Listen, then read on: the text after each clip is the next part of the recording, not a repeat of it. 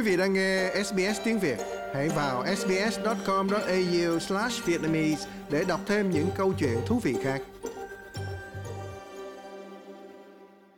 Theo Bộ Y tế Gaza, có ít nhất 67 người Palestine đã thiệt mạng trong các cuộc không kích và tấn công trên biển của Israel vào Rafah. Trong 4 tháng qua, người dân Gaza đã nhiều lần được yêu cầu hãy di tản về hướng Rafah ở biên giới với Ai Cập, mà Israel hứa sẽ giữ an toàn cho khu vực thuộc miền nam Gaza này. Tuy nhiên, khi Israel tiếp tục tấn công trên không và trên biển vào Rafah, đồng thời lên kế hoạch cho một cuộc tấn công trên bộ, gần 1,4 triệu người Palestine đang trú ẩn ở Rafah cảm thấy mình không còn chỗ nào để đi. Phát ngôn nhân Liên Hiệp Quốc Stephanie Dujarric nói, việc đưa người tới các khu vực vốn đã bị tàn phá ở Gaza là không an toàn. Vì không có nơi nào an toàn hiện nay ở Gaza. Ý tôi là có một thách thức lớn. Đại đa số người dân di tản với miền Nam, ở phía Bắc và miền Trung Gaza, nơi họ có thể đến ít hơn, thì vẫn còn bom mình chưa nổ. Bạn không thể đưa người trở lại khu vực rải rác bom mình chưa nổ, chưa kể đến việc thiếu nơi trú ẩn. Ông Juzaric nói, kế hoạch tấn công trên bộ vào Rafah đang làm xấu đi nhiệm vụ vốn đã khó khăn là đưa viện trợ vào Gaza. Cửa khẩu biên giới Rafah của Gaza với Ai Cập đóng vai trò là điểm tiếp cận quan trọng của viện trợ nhân đạo vào Gaza. Thủ tướng Israel Benjamin Netanyahu cho hay các kế hoạch di tản đang được thực hiện cho Rafah. Tuy nhiên, phát ngôn nhân về an ninh quốc gia John Kirby nói Mỹ chưa thấy bất kỳ kế hoạch rõ ràng nào được đưa ra để bảo đảm an toàn cho việc di tản.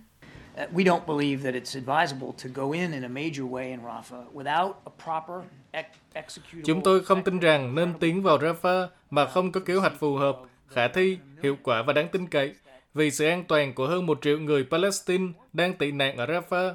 Họ đã rời khỏi miền Bắc và họ chắc chắn đã đi về phía Nam từ Khan Yunis để cố gắng thoát khỏi cuộc giao tranh.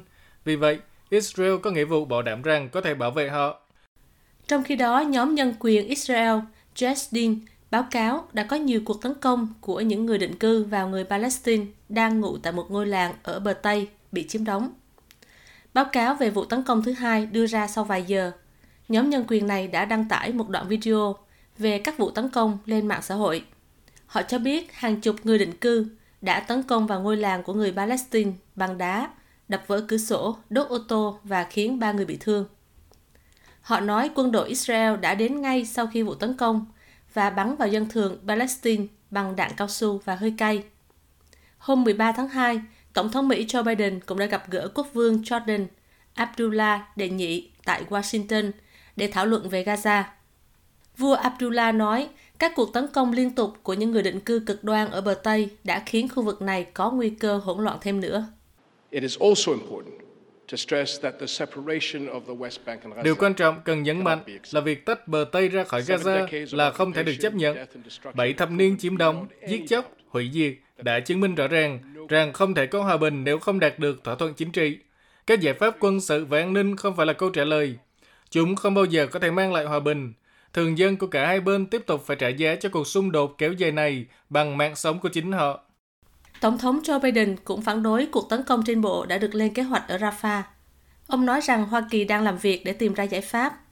Còn người đứng đầu chính sách đối ngoại của Liên minh Âu Châu, Joseph Borrell nói, ông không nhìn thấy sự logic trong lời nói của các nhà lãnh đạo. Một mặt thì lo ngại, nhưng vẫn tiếp tục thể hiện sự ủng hộ đối với cuộc tấn công của Israel. Điều này hơi mâu thuẫn khi tiếp tục nói rằng có quá nhiều người bị giết, quá nhiều người bị giết Xin hãy quan tâm đến mọi người. Xin đừng giết nhiều người như vậy. Đừng nói xin làm ơn nữa, mà hãy làm gì đó đi.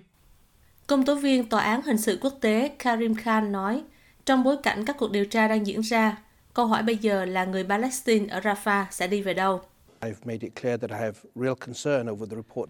Tôi đã nói rõ ràng rằng uh, tôi thực sự lo ngại về các báo uh, cáo từ Rafah, khả năng xảy ra các cuộc tấn công trên bộ tiếp theo của quân đội Israel, các vụ bắn phá được báo cáo, và thực tế là luật chiến tranh phải được tôn trọng.